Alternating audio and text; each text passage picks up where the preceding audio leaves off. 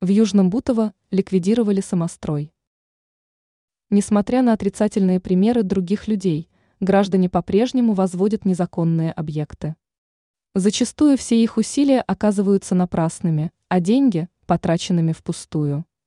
По информации агентства «Москва», пресс-служба Госинспекции по недвижимости Москвы со ссылкой на его начальника Ивана Боброва сообщила об обнаружении и ликвидации нелегально построенного многоквартирного дома. Данный объект находился на территории деревни Потапова. По словам Боброва, незаконная постройка была выявлена Госинспекцией по недвижимости. Он отметил, что инспекторы обнаружили следующие объекты – фундамент, подвал, первый этаж. Их размещение было незаконным, поскольку на участке свыше 25 тысяч квадратных метров не разрешалось возводить сооружение. Уточняется также, что разрешительная документация на возведение объектов у собственника отсутствовала.